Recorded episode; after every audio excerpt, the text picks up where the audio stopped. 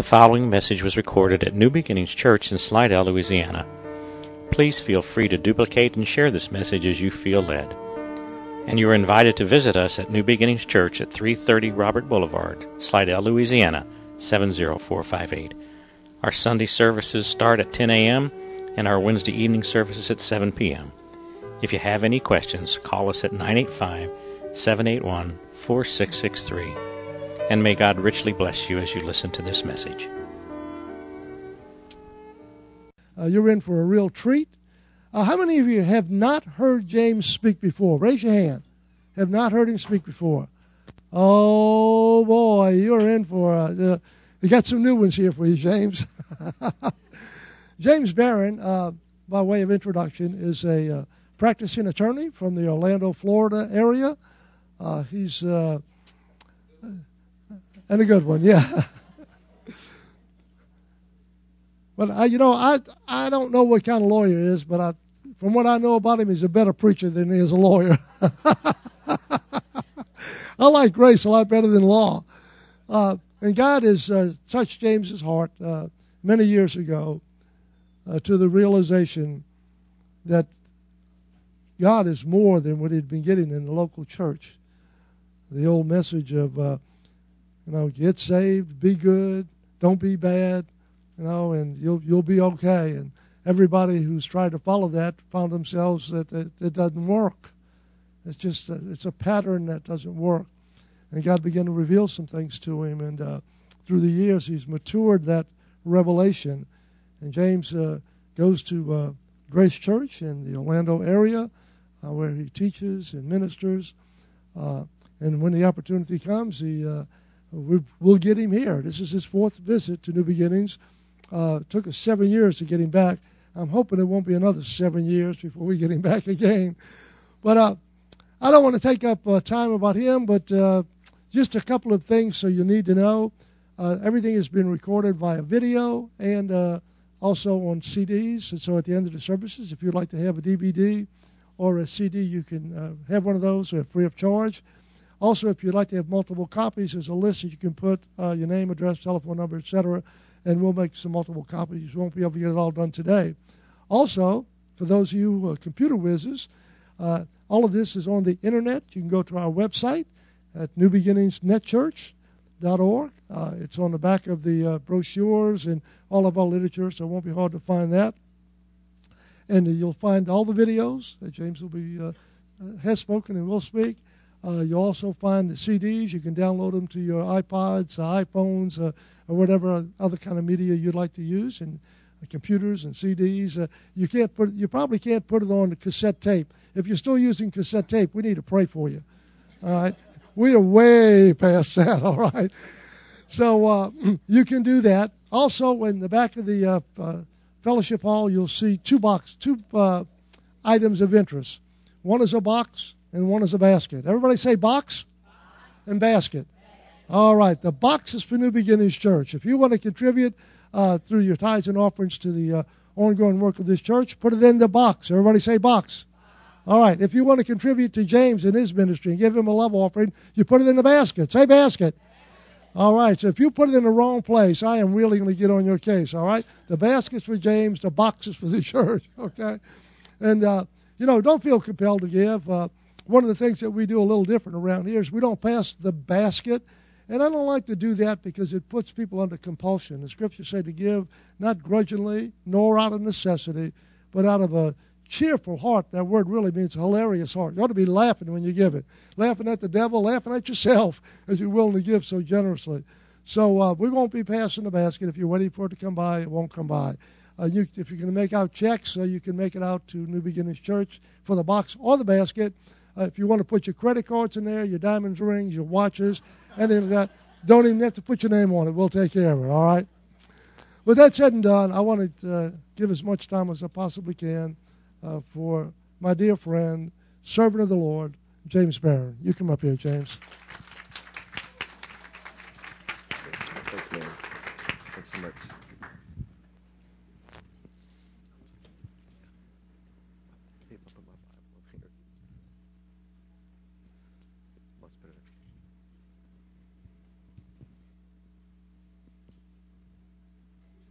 I put my Bible somewhere. That's all right. Might be over here. Yeah. Sorry about that. If you see a really raggedy looking Bible, pages falling out of it, kind of brown looking thing, that's it, James. We got it. Believe me, there are pieces of the Bible missing, I believe. I know that thing has just uh, been gone through. Sounds good. Thanks, guys. It's always good to be here. Let's just pray briefly and we'll jump right into it. Lord, we just thank you that you open our eyes and you open our ears to hear things that are not of this world. Eye has not seen, ear has not heard, nor has it entered into the mind of man what God has prepared for those who love him. But the Spirit has come to teach us these things and to show us these things. For through the Spirit we can see what God has prepared, which is beyond our wildest imaginations. The half has not been told. Wonderful counselor, counsel full of wonder. Open our eyes, Lord, to see your reality. For the law came and was given by Moses, but grace and truth, the reality, came by Jesus. Lord, open our eyes to see the reality, to see what is real. For that which is seen is temporary, but that which is unseen is eternal. Teach us to look not on that which is seen, but that which is unseen. Help us see. Thank you, Lord. Thank you, Lord, that you have come to us when we couldn't go to you. And you've opened a door that no man can shut. And now you beckon us to come, to walk through that door and be with you and you with us. Awesome.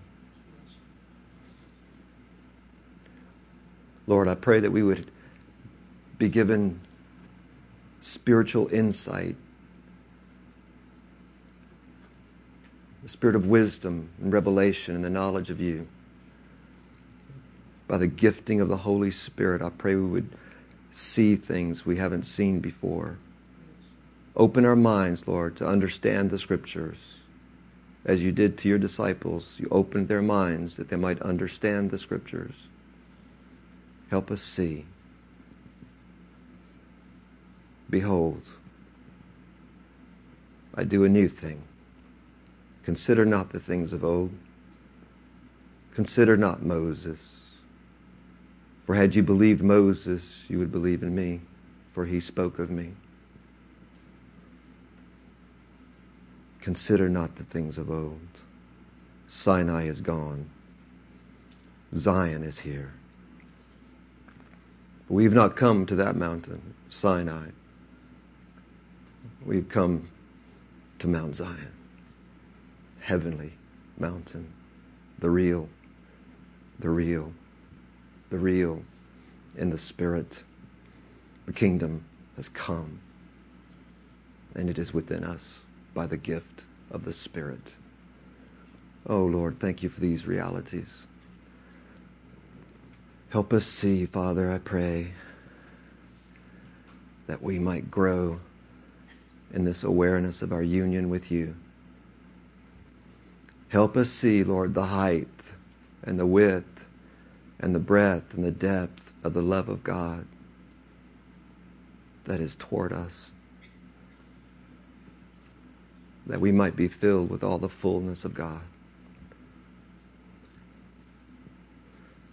Thank you, Lord, for the power of your Spirit.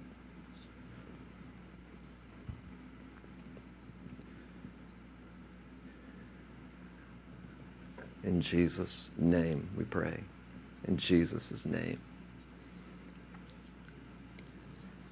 Amen.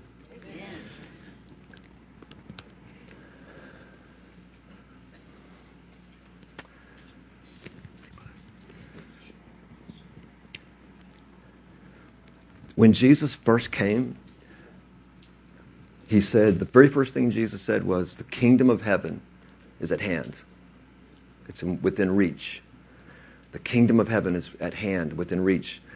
And what I've, what I've learned, saints, is that, and this is real, has been a real key in my life, is to see that the kingdom of heaven, and this is mind boggling, but this is awesome, awesome, awesome.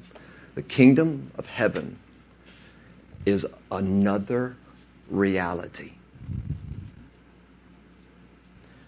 To properly understand what Jesus came to do, we have to see that the kingdom of God is another reality. It's a parallel universe that is on this planet A parallel universe means another world that's side by side, occupying the same space, but it is not of this world, it is a different world. This is so cool. He came to bring heaven itself to us on earth. The kingdom of heaven would be within us, Jesus said. It is not coming like men think, he said. With their eyes, they won't see it. It'll be an invisible reality that will come within through the Spirit. Paul said the kingdom of heaven is in the Spirit. Righteousness, peace, and joy.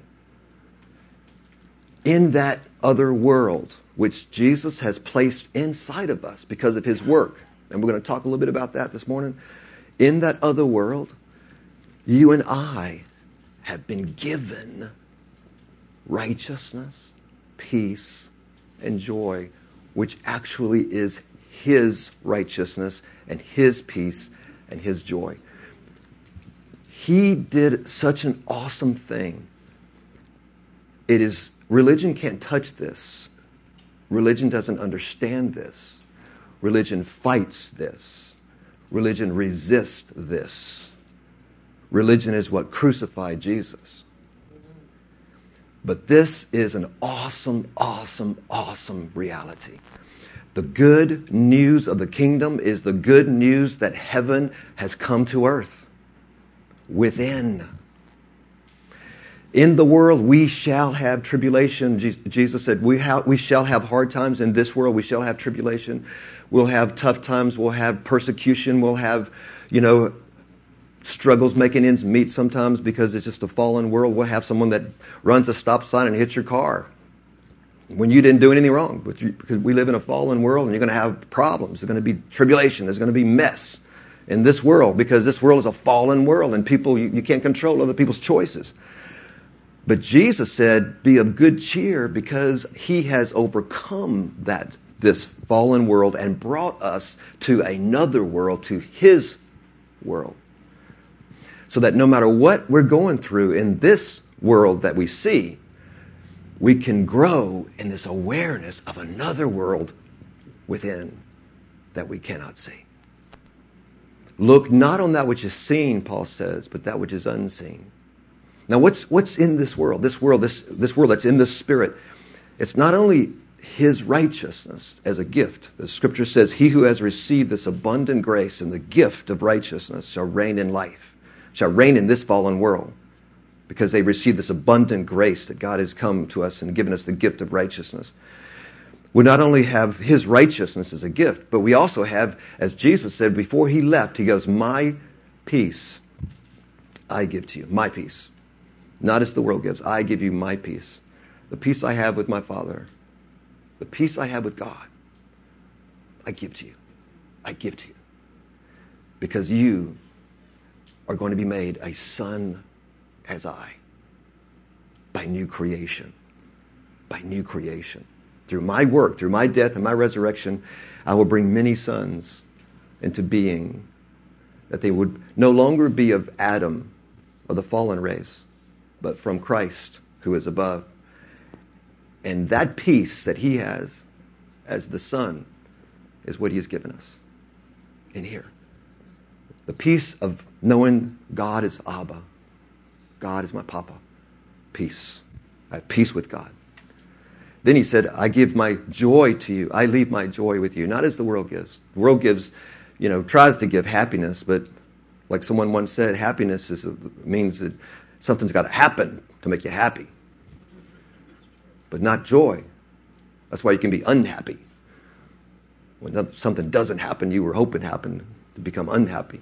There's no such word as unjoy. Because joy is not tied to something happening, joy is tied to what is. Not something has to happen, but what is.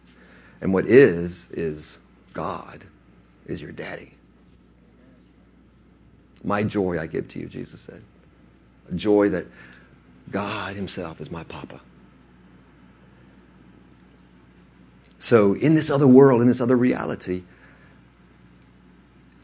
He wants us to grow in this reality within and not let the things that in this world cause us to be tossed to and fro all the time.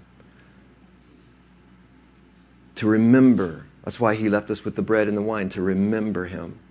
To remember that He no longer counts our sins against us. I love what that brother said. Um, what was the brother's name that shared? Yeah, Evan. Yeah, Evan. I love what Evan shared about how he's he doesn't feel guilty anymore. He doesn't feel like God is pointing out his faults and he, he's free and he's that's exactly the truth. I mean, that's what the cross is all about. Behold the Lamb of God who takes away the sin of the world. The enemy is the accuser. You know the enemy can't access the heavens anymore? Some people teach that he, he can go and accuse you before God, and, and God says, you know, no, I'm not going to condemn them because Jesus, my son, died. No. The scripture says he was cast out of heaven at the resurrection and ascension of Christ. He used to have access in the days of Job. He had access, but the sacrifice was not yet made on earth.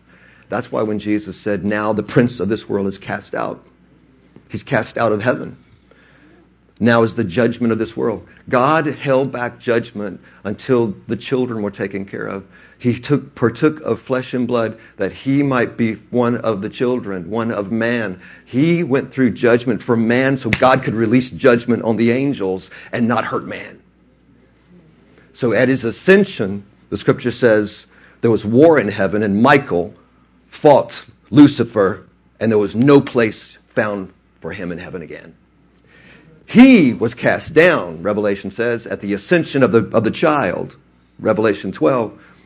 And you were placed in the heavens, seated with him in heavenly places. And that's why you have authority over the enemy because you have been given heaven and heaven has been taken away from the devil. He can't even access the Father to accuse you. He can't even access it. It's awesome. It's not this thing where that devil comes tromping in front of the throne of God and accuses you. No, he has no home, no home there, no place there because of Christ. But you do. You do. you sit there in heavenly places. You have access to the throne of grace to find help and mercy in time of need, whatever your need, whatever my need as a son and daughter of the living God, because of Jesus, because of what Jesus did. I have his righteousness, I have his joy, I have his peace and I have his authority. He says, Behold, all authority has been given unto me in heaven and on earth. I give that authority to you in my name. He says, You shall trample under scorpions and snakes and all the works of the enemy in my name. Yes, amen. He has been cast out of heaven, and you have been placed in heaven. Seated with him in heavenly places all principalities and powers under his feet and under your feet, for you are his body. It's powerful. This realm that has come, we have been translated, the scripture says, from the kingdom of this darkness into the kingdom of the beloved Son. Not something that happens at physical death. That, that's going to happen for sure. When you put off the body, you're going to be present with the Lord. What I'm talking about now Scripture says, we now, Paul says, we now have been translated from the kingdom or realm of this world into the kingdom of the beloved Son. How did that happen? It happened through what Jesus did in his death and resurrection. And what that accomplished was that his death was my judgment for all my sin, for all time that I could ever commit in my entire life and 10,000 lifetimes. He overpaid for my sin. He has brought me through judgment, the scripture says. And then when he was raised again, God raised a new creation. Shall a nation be born in a day? Yes, today you are my son. Today I have begotten you. He, he spoke of the resurrection. A new race, a new human race would be raised up, a new creation, not of Adam, not from below, but from the Christ who is above. A new race would be raised. That race, and only that race can trans, be translated into this other realm. It is those people of the New Jerusalem of which you are a member of the New Jerusalem that can move into that realm, but because, only because you are perfect now in Him. Translated into the kingdom of the beloved Son, into the kingdom of the beloved Son. You live in the realm of the beloved Son because you are new in Him. If any man be in Christ, he's a new creation. Behold, all things have become new. All things have become new. You're a new creation. Amen. It's awesome. The enemy has no defense to this. No defense. Sin is not imputed when we blow it, when we make a mistake, because we're in these bodies.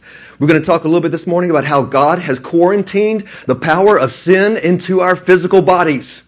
In our members, the apostles taught. The apostles taught something that is rarely taught in the church today, and that is God has circumcised you from the from your body. He has cut away the inner man from the outer man. He left the power of sin in the flesh. Flesh and blood will not inherit the kingdom. The power of sin still remains in your members, in your body, the, the apostles taught. But the new man has been raised from the dead, and you are righteous as God Himself is righteous.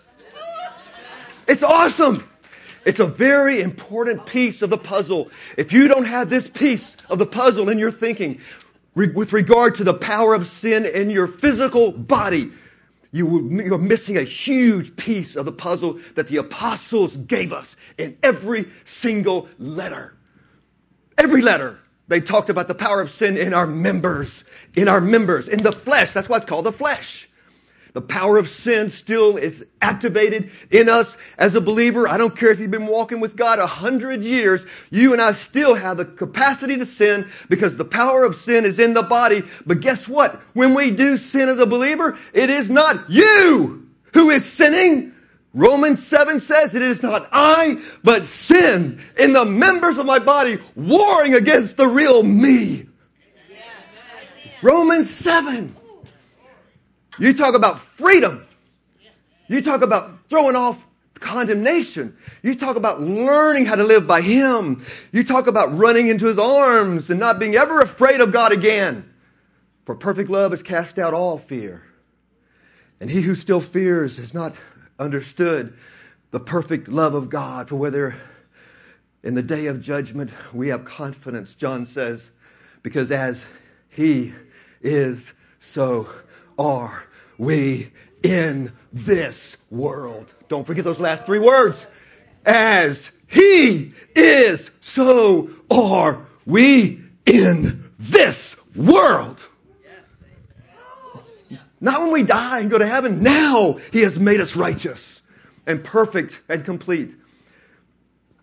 But there is that power of sin that still works in our members and our bodies. And if we don't understand how that works, we'll get down on ourselves and we'll, we'll lose sight of who we really are. That's why Paul says, don't look at that which is seen, but that which is unseen. And understand the invisible reality of this kingdom, of this work. We walk by faith and not by sight. Eye has not seen, ear has not heard, nor has it entered into the mind of man what God has done, what God has prepared The next line says, But the Spirit has been given that we might know these things. For the Spirit of God tells us the thoughts of God. For who can know the thoughts of God but the Spirit of God? And when the Spirit comes, He tells us the thoughts of God. Who can know the thoughts of God but the Spirit of God? And the Spirit of God has come, the Scripture says, to show us the things that are freely given to us in Christ. Freely given to us. Circle freely. Freely. The Spirit is given to show us the things that are freely given to us in Christ. Because your mind, my mind, my eye, my eye, your eye, my eye, my ear, your ear, it would never, never have entered into my mind. I would never see it or hear it or understand it, but for the Spirit opening my eyes to a new creation. That's what he's talking about. He has literally judged the whole earth on the cross. Jesus, when he went to the cross, he said, Now is the judgment of this world. The whole world has been judged by Christ, through Christ, on the cross. The judgment of the world took place on the cross. One thing that really helped me see this whole thing is the, the whole thing about Noah's Ark. Noah's Ark is a picture of what happened on the cross. God blotted out all flesh in the flood. He blotted out all flesh. In the same way, on the cross, all flesh was blotted out. Those who entered the ark went in through one door, and they were taken through that ark, which is a picture of Christ, that wooden boat, a picture of Christ after the flesh. That's why it's wood. They were taken through judgment, but they were unharmed. They passed through judgment into another world, a parallel universe, the same world occupying the same place, but now a different, cleansed reality. That is the picture of the kingdom of heaven. Through Christ, we move from this realm of evil and violence and judgment into another cleansed earth. That's what he was picturing. The great artist was drawing it. It was awesome. Before there was a Jew, before there was a Gentile, it was mankind. And Noah, the word Noah means rest. We enter into his rest, and that which he has already accomplished for us is given to us. And we pass from death and into life. Jesus said, He who believes on me shall not come into judgment, but has already passed from death and into life from the old world into the new world. And then they opened that door on the ark, the same door they entered in, the same door they opened up to enter into this new world. They walked out of the ark into this cleansed world, a picture, the beautiful picture of the kingdom of heaven. And the rainbow speaks of the ascended Christ. The rainbow is the ascended Christ who says, No more judgment, a promise, promise, promise. The scripture says the rainbow came from his throne, the bow came from his throne. It shows the ascended Christ who sits on the throne. All of that is a picture of what he's done for us in, in the cross and in the resurrection. And that really helped me see because it's, it helped me see. I had never heard anyone preach that the cross was the judgment of the world. Never. Never. It, made, it helped me see the, the big picture of what the cross did, what Jesus did. It made me really realize that this was like so huge that it was, he, was, he was terminating the Adamic race and raising a new race. Actually, in the Greek, it says a new species. A new species. No longer just like Adam, but now this new species is called the sons and daughters of God. Partakers of the divine nature Know you not, you shall judge angels, a new species, sons, daughters, with the authority of Christ, seated with him in heavenly places. This is what the Spirit wants to reveal to us. It is through the renewal of the mind that that which is already inside of us gets out in our words and our deeds. Jesus said, Let your light so shine that men might see your good works and glorify your Father in heaven. Your light, your light. Jesus said that he was the light of the world. Then he turned to his disciples and said, Now you are the light of the world because I'll be in you. A new creation. Let that light so shine that men may see your good works, the manifestation of these acts of love that are coming from a new creation, that they may glorify your Papa, that they'll know who you are by your acts of love. They'll say, You must be God's son. You must be one of God's sons. You must be one of God's daughters because of the, the kindness you showed me, the mercy. Be merciful as your Father is merciful, that you might be called the sons of God. See? Ah, That's awesome. And so, as we let our light so shine, as we let the life of Christ, the spirit of life go forth, we bear much fruit. And the world looks and they say, Your dad is awesome. You're so patient, you're kind, you're, you're giving, you're God is love, and I see God in you. Isn't that awesome? So, how do we get this light to shine? That's what I want to talk about today. That's why we have three lamps over here. I want to share something about, uh, about how this light shines and the right way to think about it. Because people think, well, there's a word out there, you know, in, the, in theology called sanctification. We've all heard of sanctification. And there's a, a definition of sanctification out there that is not scriptural the definition that's out there widely in the church of sanctification is that that God is working on you to make you more and more holy and as you as he works on you and purges your heart and cleanses all the evil out of your heart gradually then you begin to act better and behave better and be more holy and act more holy. And and there's this process this process of becoming more holy this process, sanctification, or process of becoming more like Christ. But the way they look at it is you got a long way to go. And you need to search your heart for evil and let God deal with that sin. Let me tell you, God did deal with sin. He dealt with sin on the cross 2,000 years ago. God doesn't deal with our sin. That's not even in the scripture. He dealt with sin, He removed it. Now He wants us to see that He's removed it because that's the key to releasing the life and having the fruit of God abound in our lives. Peter said this Peter said, You show me a man who's not abounding in the fruit of God, I'll show you someone who has forgotten that he was once purged of all his sins. You show me a person, Peter says, that's not uh, bearing fruit in his life. I'll show you a person, Peter says, that has forgotten that God has already dealt with sin.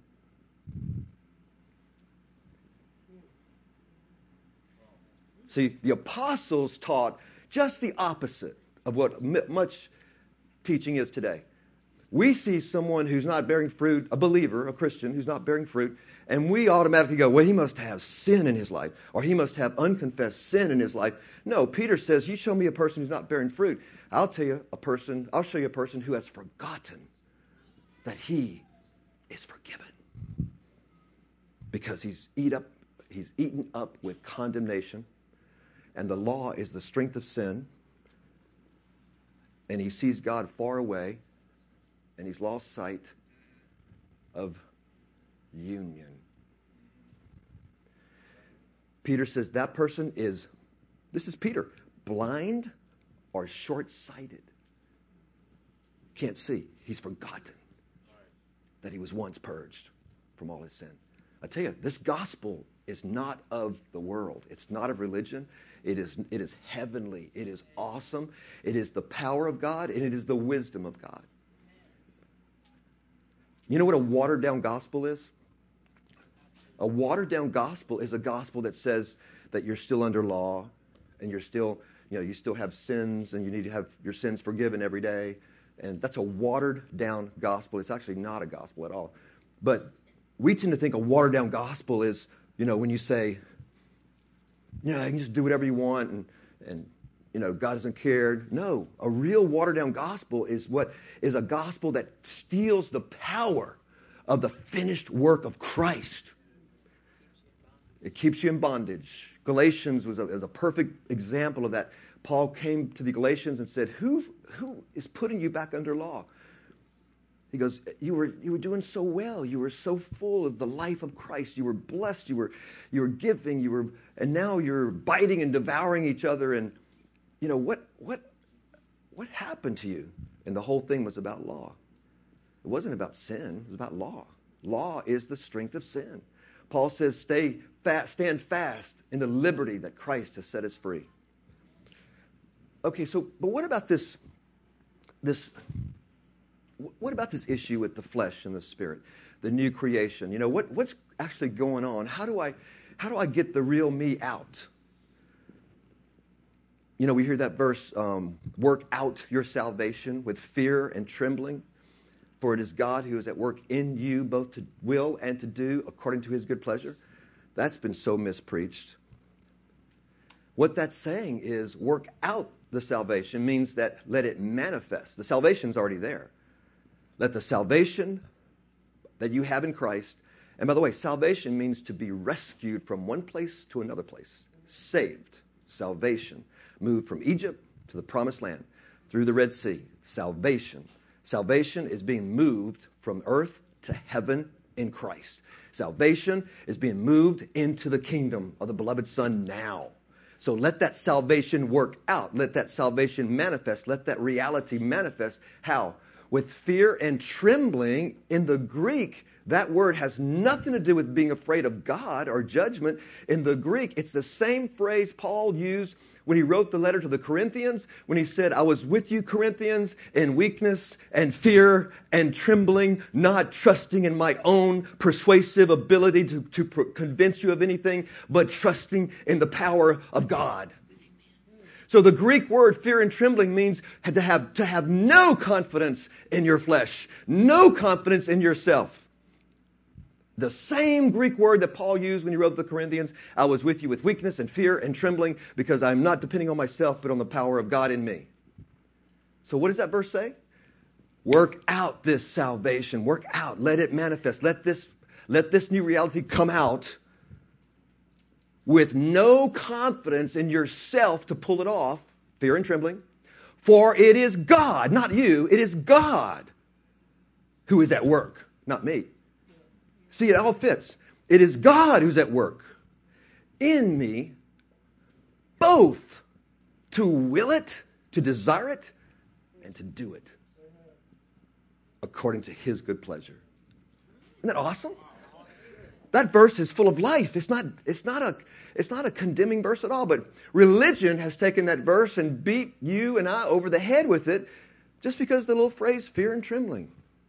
And work out salvation has been misunderstood. But it's talking simply about Paul is saying, look, there's a reality that's inside of you if you're a believer. If you're in Christ, there's a reality inside of you that God wants to get out. He wants it to manifest. I tell you what, God is into manifesting the invisible. He loves to manifest the invisible. All that is made was made by that which is invisible. We know that that which appears was not made by that which appears, but that which does not appear. We can see the invisible things of God are clearly seen and understood by the things which have been made. He is into bringing the invisible into the visible. He wants your light, my light, to shine that men may see and glorify your Father which is in heaven. So that's an awesome verse. Let that salvation that you have manifest with no confidence in yourself to pull it off because it's God who is at work. And He's at work not just to nudge you along as He deals with your sin, no. He's at work in a very mysterious, mysterious way, which we're going to talk about just briefly. Very mysterious, very heavenly, very much of God, and very much not of man. And this mysterious way he works in us, he does it in a way where it causes us to will and to do things that he loves. How good is that? I mean, he changes our wanter He changes our wanter. We want to do things we didn't want before, and we end up doing them because God is at work in me, both to will and to do, consistent with what is pleasing to Him. That's awesome. It's awesome. And as we rest in this reality, we'll see more and more fruit come forth. He is the vine, we are the branches. Apart from Him, we can do nothing. But through Him, we can do all things as we rest and abide. It's awesome. So let's take a look at this. If somebody can help me move this table over here, we'll.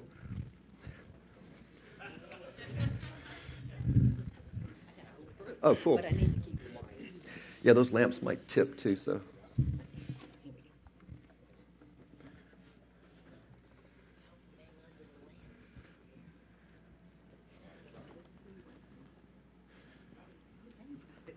Oh, no problem. Cool. All right. Awesome, thanks. I can't only sit down. I like this. Okay, these, these lamps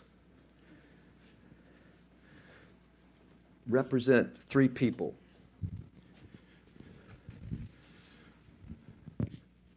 Three people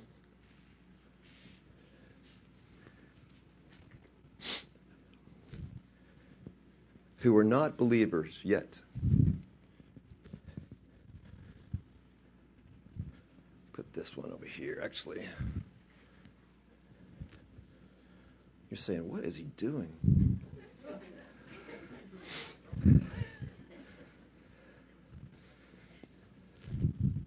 Okay. That should be enough. All right, these are like three people that are unbelievers. The gospel goes forth, the good news goes forth. Two of the three believe. And just to be clear of what the gospel is, the gospel is, first of all, good news. Gospel means good news. The good news is God so loves you and so wants to be with you and you with him that he has stopped counting sin. That is it. That's the gospel. God loves you and I so much that he wants to be with you and you be with him that he has stopped counting sin. Stopped it. Blessed is the man whose sin the Lord will not take into account anymore. For God was in Christ, reconciling the whole world to himself, not counting their sins against them anymore. In this new covenant, I'll remember your sins no more. And I'll be merciful to all your iniquities. All. God loves you and I so much. He wants you to be with Him and me to be with Him that He has done it such through the work of Christ, through the death of Christ, His own Son on the tree. He has done a work where He has now says to you and I, I have stopped counting sin. That's the gospel. And religion can't stand that. No, religion can't stand that word because it takes control out of the hands of religion. Religion cannot control people if, if people are released from their sins to Christ. But then Christ can live through those people. Yes. God's wisdom is so awesome. The cross is the wisdom of God and the power of God. The natural man says, You can't just release all these people. You've got to hold them accountable. God says, Watch me.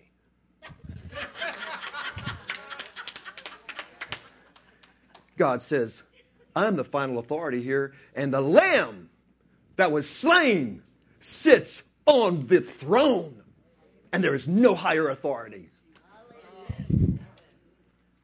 And the heathen rage and imagine a vain thing against his Christ and his Messiah. And he sits until God makes his enemies his footstool. Those who refuse to believe and receive the blood of the Son of God and the great grace of the Father, who is full of grace, who lavished his loving kindness upon us, the scripture says, lavished his grace upon us through Christ, and beckons us to come running into his arms and to a throne of grace to find help and mercy in time of need. That is the gospel. God has stopped counting sin. What neighbor would not want to hear that word? What friend would not want to hear that message? It's awesome. You know, you can just go up to your friend and go, you know, God really is awesome. He's real. He's real and he loves you. He made all this and he loves you. And you know what? He has stopped, stopped counting your sins against you. He has stopped it. He wants you to go to him. He wants to go to you. He wants to be inside you. He wants you to be inside him. He has done something so awesome that if you would just believe, if you would just believe that he's done it, he'll never count another sin against you for the rest of your life.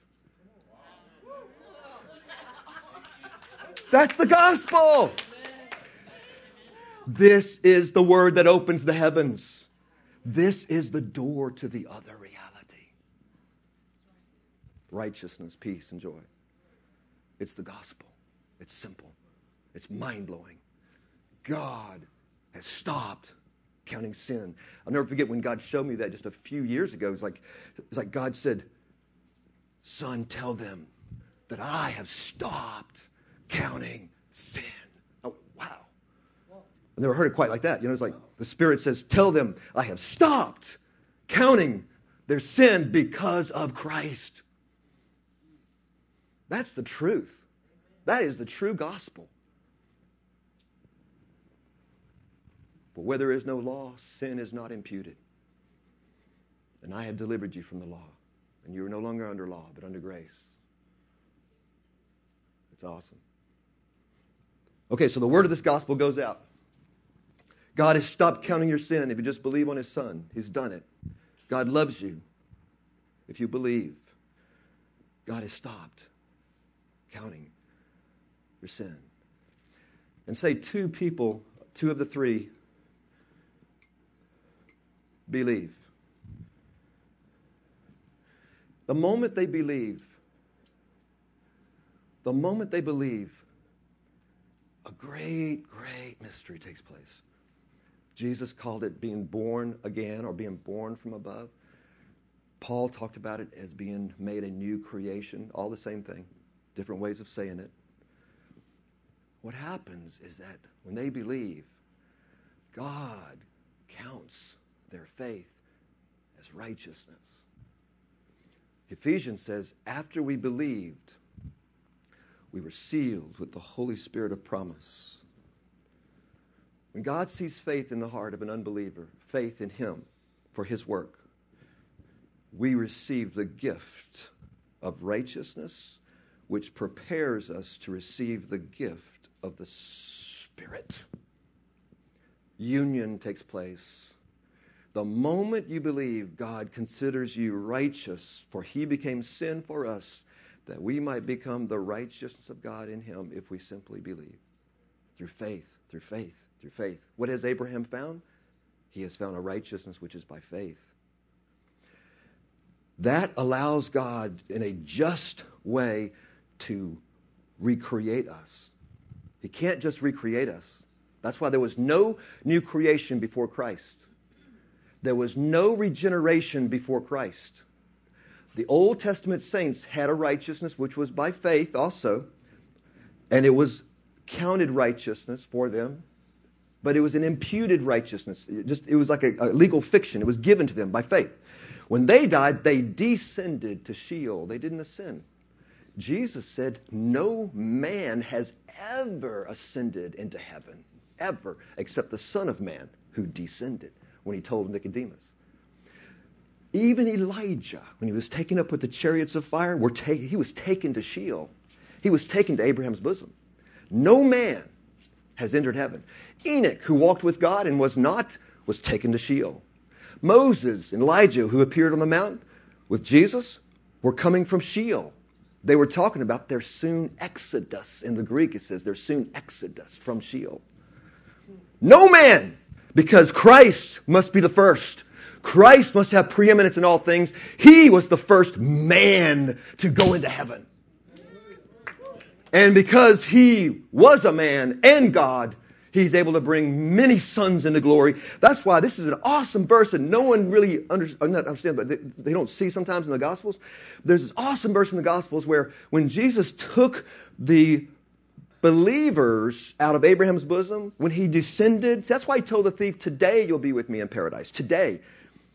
Not three days later in heaven. No, paradise there is another word for Abraham's bosom. It's an enclosed, the word paradise means an enclosed protection, where God was keeping his saints protected and watered, so to speak, in a spiritual way in Abraham's bosom. The thief, he said, Today you'll be with me in paradise. We're, we're descending today because you believed on me. Today you'll be with me. You'll be with me. You'll be with me. And, the, and Christ and the thief descended into Sheol. Ephesians says he first descended before he ascended that he might fill all things. That's why Revelation says, I have the keys of Sheol and Hades and of death. That's why he, what he meant when he says the gates of Hades shall not prevail against my church. He's talking about the power of death to hold men from heaven. Man had never been to heaven until Christ came. Hebrews says that they received the promise. I mean, they had the promise but did not receive it, that they would not be perfect without us. Now we have clouds of witnesses up there who are in heaven. And now, when you die in Christ, it's absent from the body and present with the Lord. There is no Abraham's bosom now for the believer in Christ. There is a Sheol or a Hades. Same place. Hades is the Greek term, Sheol is the Hebrew term. Same place. Those who die now without Christ go to Sheol, awaiting the final judgment. The scripture says, when Sheol shall give up her dead, those who are thirsty, who want water to their tongue, because now they're, well, apart from their bodies, now they're keenly aware of a lack of water of life. In the body, they have senses and they can mask those senses. That thirst for God, that hunger for God is masked by senses and the world and the enemy's deceptions. But when you remove, when you're removed from this body, you're keenly aware that I have no life. And they await the final judgment. The scripture says, when Sheol shall give up her dead, and the books will be opened, all the books will be opened, and they'll be judged according to their works, and not a single one makes it to heaven. They're all thrown into the lake of fire because their names were not found written in the Lamb's book of life. Book of life. So he descended and then came up. The mysterious thing that happened when these two believers here and here believed is that they were created new. God first imputed righteousness to them, just as he did the saints of old. But then he created them righteous. They not only have, we not only have imputed righteousness, we have imparted righteousness. He cut away the body of the flesh. He raised us from the dead. The inner man has been joined to God Himself. And, saints, get this God cannot join Himself to anything that has sin. He is in you, and you are in Him, and He's in the Father, and the Father's in Him. A union has taken place that is mind boggling. This is what it means eye has not seen, ear has not heard, nor has it entered the mind of man what God has done. This is mind blowing. This is spiritual. This is awesome. And I'll tell you something else, saints. God cannot join himself to anything that has a past. You are a new creation with no past. No past. You are not just refurbished, you are brand new, a new species. You have no past. God cannot join himself to something that has a past. This is awesome. See, isn't this a lot better for your self esteem than looking in the mirror and saying, I'm okay, you're okay?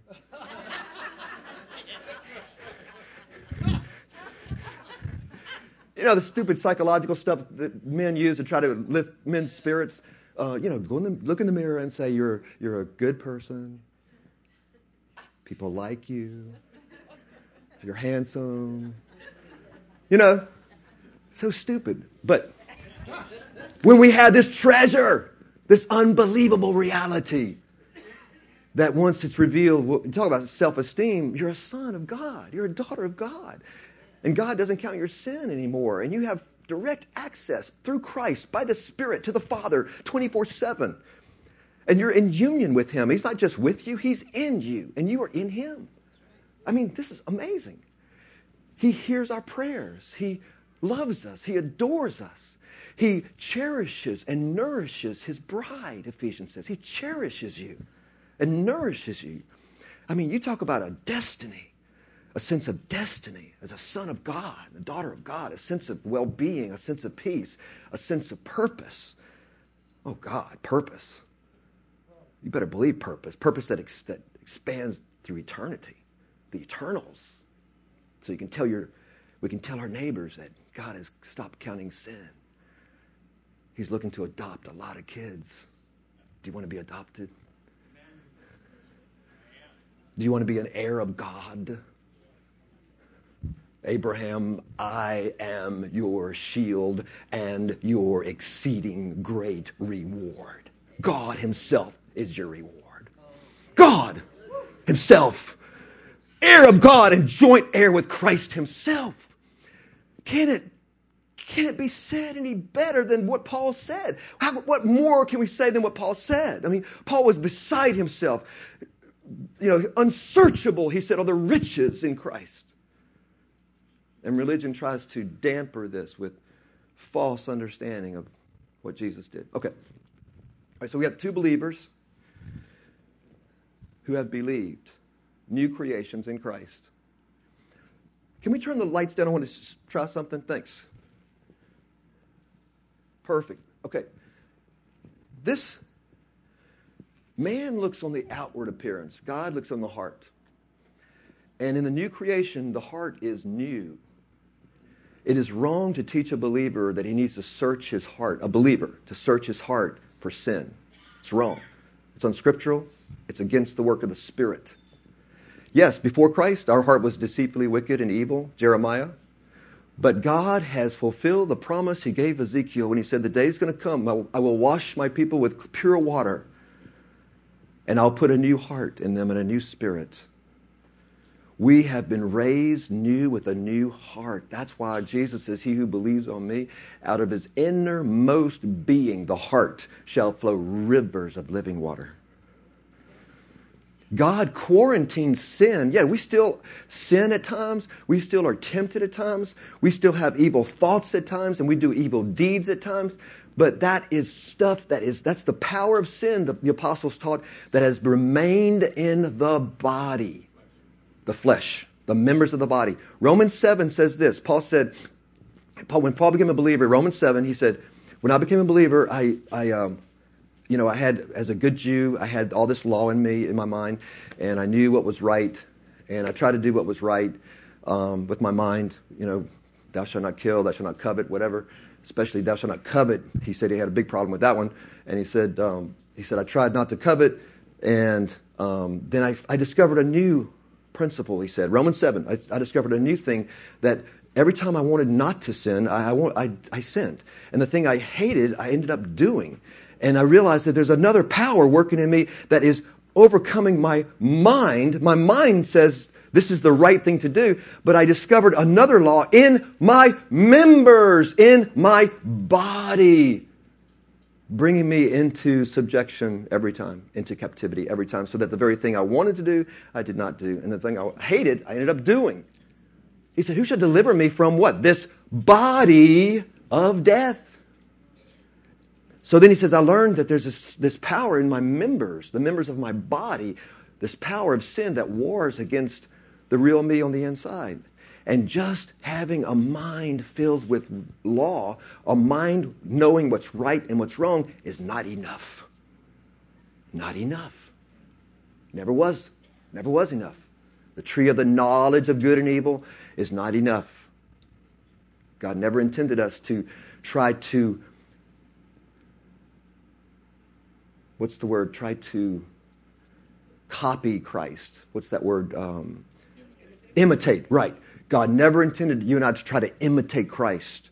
We can't imitate Christ. You can't imitate God. Only God can be God. We were to not try to imitate Him, we were to let Him live His own life through us. You see it?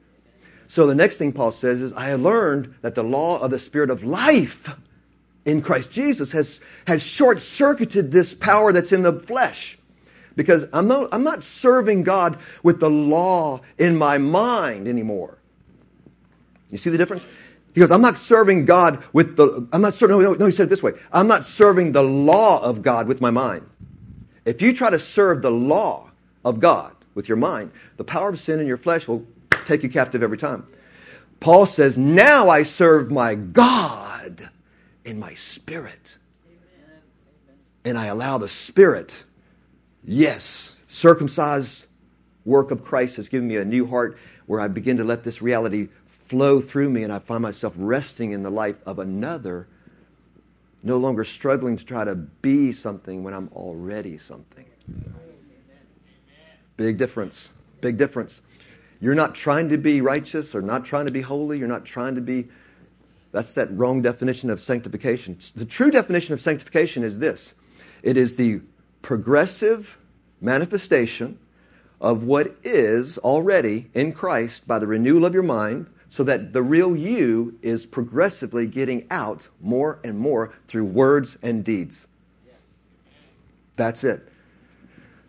The key thing there is the renewal of the mind. All right, back to the lamps, and we'll, and we'll wrap this up. We're going to wrap it up. Okay. These two believers, man looks at the outward, and okay, can we cut the lights one more time? Thanks. Excellent. Thank you. These two believers, um, man would say, or religion would say, this one, this one looks more holy than this one because he's not as bright. He's not as bright. This guy's got drug problems and he's a Christian, he's born again, but he's not quite as holy as this one. This is a school teacher. a nice, gentle school teacher. She's been a believer for 20 years. She's more holy than him, obviously. I mean, he's, he's a drug addict. Yeah, he got born again. Yeah, he's, but God's got to clean him up. There's no way he is more holy than she. Yeah, I mean, you can see it. Look at the life. Look at look how bright her life is, her deeds. She's the she's definitely more holy than he, he is, but he's working on it. That's how men see things, right? Now, what happens is, as the mind is renewed, layers come off the mind so that the manifestation of what already is gets out. He's not getting more holy. But the mind is being renewed so that that which is in is getting out. He is growing in the spirit mightily to where now people are saying, you know, maybe he is more holy than she is. I mean, look at that. I mean, you know, maybe she's in sin or something. I don't know, but he's, I think he's definitely more holy than she is. That's how men think. Now, this one by association with other Christians, he thinks he's got the light because he's among, he's among believers and he, he never really believed though. He never believed. But he's always thought he's, you know, I'm one of them. Yeah, I'm, I'm a good guy. My, my good outweighs my bad. And besides, besides, I hang around with people that have the light and makes me look good. I mean, I joined the church and I got a business card and I hang out, I hang out with church members and you know, might get some business. Might be a good idea. Join a church, get some business, pass out my cards, and, you know.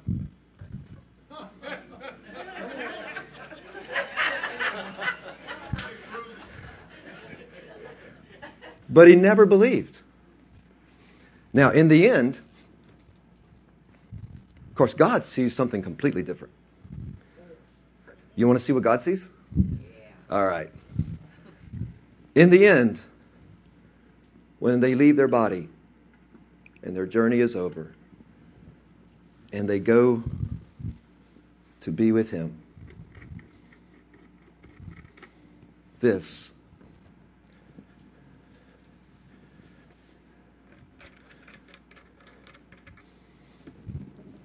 is what He sees. And it's what He saw their whole life since they believed. their whole life.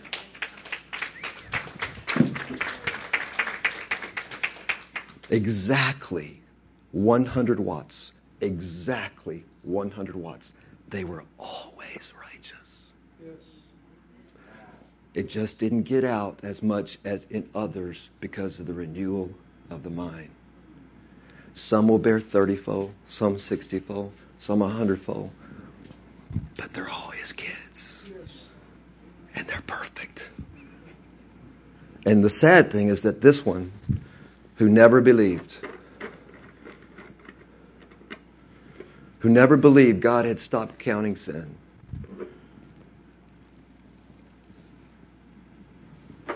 no light. Even though outwardly you look pretty bright to men.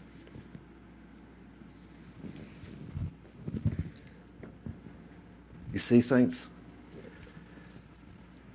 We look on that which is not seen, but that which is unseen.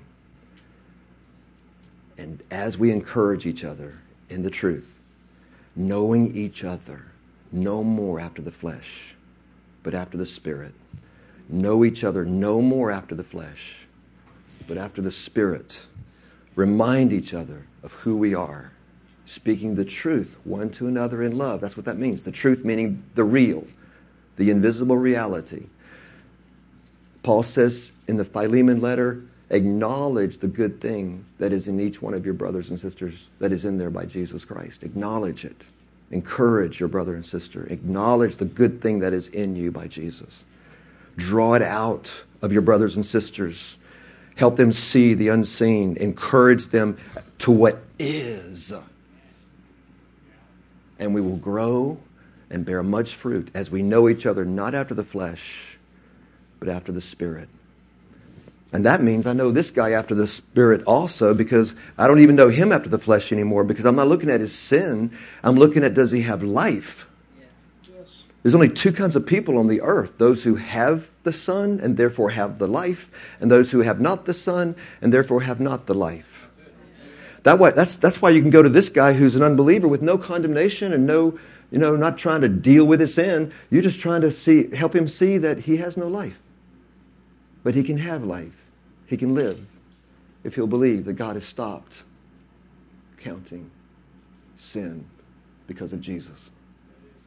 God punished his son. God punished his son for me. God punished his son for you. That's why he stopped counting sin. He's already punished all sin. The wrath of God fell upon the Son of God for us. We say boldly, God has stopped counting sin because we honor the work of his son. We honor the suffering and death of his son. We give great value to what Jesus did, and now we can boldly boast in Christ and say, God is so amazing. It is an amazing grace. He has stopped counting my sin because of Christ.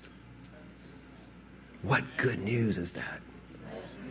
And you know what? It's so cool because in Hebrews it says, He so loves us. He so wants to be with us and us to be with Him. Hebrews says, He found fault with that covenant of law because He had to find fault with the people under it because they couldn't keep it. And so then he, so then he says, Therefore, I'll put away that covenant of law so I can no longer find any fault with my people. Because His heart is to be with you. So he found a way to remove all barriers through Christ.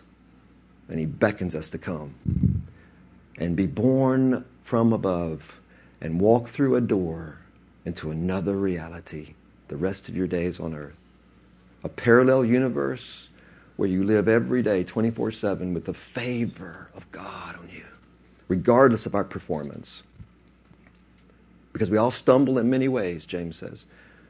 But that's not the issue anymore with God. The issue with God is faith. Do you trust me? Come to me. Come to a throne of grace and find help and mercy in time of need, and I will teach you how to live by me. I will teach you how to rest in another's righteousness. I will teach you how to rest in another's righteousness, which is Christ. And then I will teach you how to live by another's life, which is also Christ. Union has come. The half has not been told. with loving kindness, he has drawn us to himself. He has lavished his grace upon us. I see no fault in you. I see no blemish. I see no spot or wrinkle or any such thing. Come to me.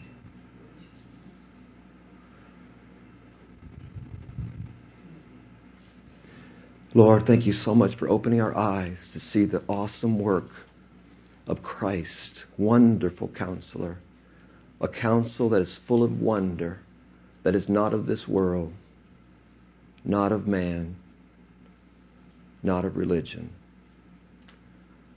Lord, I pray that we would see, open our eyes, behold, behold, for you cannot see the kingdom of heaven unless you're born of me. And once you're born of me, you can see it. You can see the kingdom of heaven. Another world, my world. I brought it to earth in the spirit. Enjoy it. For one day that kingdom will be manifested. Now you are my witnesses. And this witness of the kingdom of this other reality in Christ and through Christ and by Christ shall be spread and spoken in all nations as a witness, and then shall the end come. And those who have believed shall enter into heaven itself manifestly as the skies split and the stars fall, and that which is an invisible world that has been here all along shall be manifested. And angels will suddenly become visible, a host of angels, in a reality that has always been, but now seen with natural eyes. For we shall see him as he is. Now we walk by faith, not by sight. And the reality is within us in the Spirit. But then we shall see face to face. Believe in the light now while you have the light. Believe in this good news while you hear it as it's passing you by. Believe in the kingdom as it passes you by. For truly I say to you that if you do not believe, know this the kingdom of heaven came very close to you today. Very close. Only believe that God has stopped counting sin. Only believe. Didn't I say, if you would only believe, you would see the glory of God?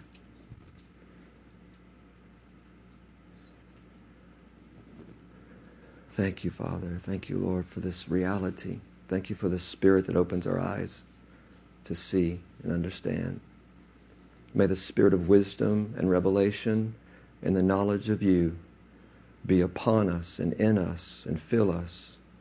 Open the scriptures to us, Lord. I pray that we would see things we've never seen before. Feed our spirit, Lord, with the bread of life, that we might be strong because we know our God and we shall do exploits in your name.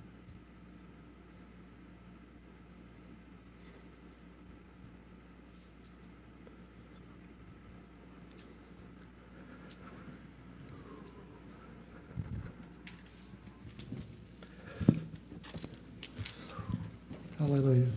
Amen. Amen. Amen. Amen. Thank you, James. What about him? No, don't touch. No. Don't. What do you want to do? No, don't turn them off. No, don't turn them off. Mm, close your eyes. In fact, I want you to close your eyes for just a moment. I want you to shut out everything except just you and God.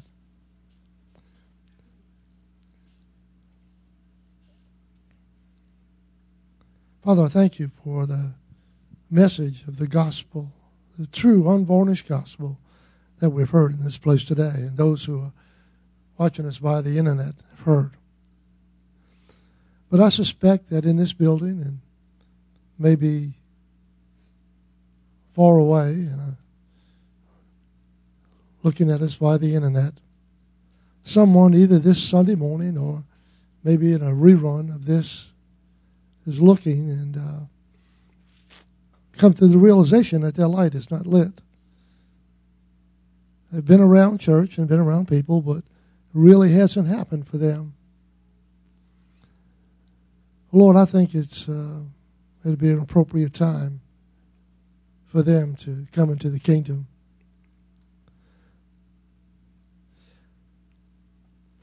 If you're here and you've come to this realization that there's no real light inside of you and you'd like to make that change, I'm going to lead us in a prayer. It's not going to be a formal prayer of any kind. It's uh, it's just a uh, an opportunity for you to become a believer. And I want us all to pray. We're all going to pray out loud, okay? I want everyone to pray out loud with me, and I'm going to lead you in this prayer. But if your light's darkened, I want you to pray this prayer in faith. Um, just pray out loud with me. Dear Father, I believe that Jesus lived, that he died, and that he rose from the dead. And he did it just for me. I realize today that I have no life. And I ask you right now to bring life to me. As best I know how, I place my faith in you. I give you permission from this day forward to do in me and through me whatever you want to do. I turn from the old ways and I turn to you. I believe that at this moment, my light has been lit. I believe it by faith in the blood of Jesus. And this I pray. In Jesus' name. Don't move. Don't anybody move.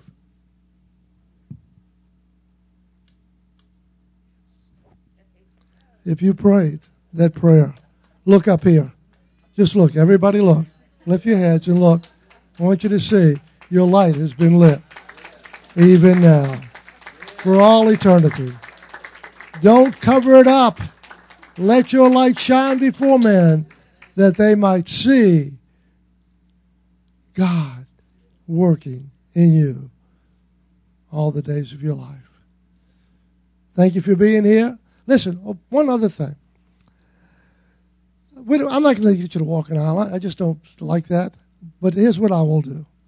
I have a plastic arm. Those of you who don't know me, in case you didn't know it, this thing's not real. It's real. It's just made out of plastic. Before you leave this building, I want you to come find me. And I, will be around here someplace. You might have to search for me, but I'll be here. I want you to come up to me and I want you to tap me on my arm. But I want you to tap me twice. A lot of folks tap me once because they're trying to get my attention. I want you to tap me twice so that I'll know and you'll know that your light has been lit today. Okay? Willing to do that? If you're watching via the internet, you can't tap me. Just tap yourself, all right? Be good enough. Let's all stand. Hallelujah. Thank you, Lord, for sending James this way. Thank you for the word and the message we've heard. I ask you to bless him this day as he travels and goes back home to Cindy and the boys. Uh, give him a safe journey. Uh, feed him with manna from heaven, from having fed us in this place. Lord, we leave here in the joy of the Lord, for it's in his name we pray. Amen and amen. You're dismissed. I'm going to turn out these lights, but your light's still lit.